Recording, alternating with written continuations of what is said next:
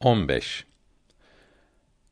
Muhammed aleyhisselatu vesselama tam ve kusursuz tabi olabilmek için onu tam ve kusursuz sevmek lazımdır. Bunun alameti de onun düşmanlarını düşman bilmek, onu beğenmeyenleri sevmemektir. Muhabbete müdahene yani gevşeklik sığmaz. Aşıklar sevgililerinin divanesi olup onlara aykırı bir şey yapamaz. Aykırı gidenlerle uyuşamaz.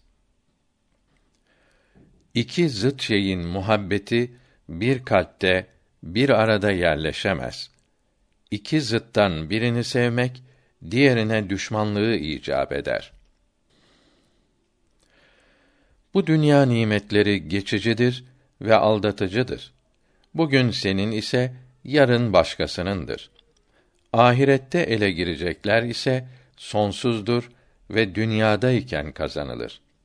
Bu birkaç günlük hayat eğer dünya ve ahiretin en kıymetli insanı olan Muhammed aleyhisselama tabi olarak geçirilirse saadet-i ebediye, sonsuz necat, kurtuluş umulur.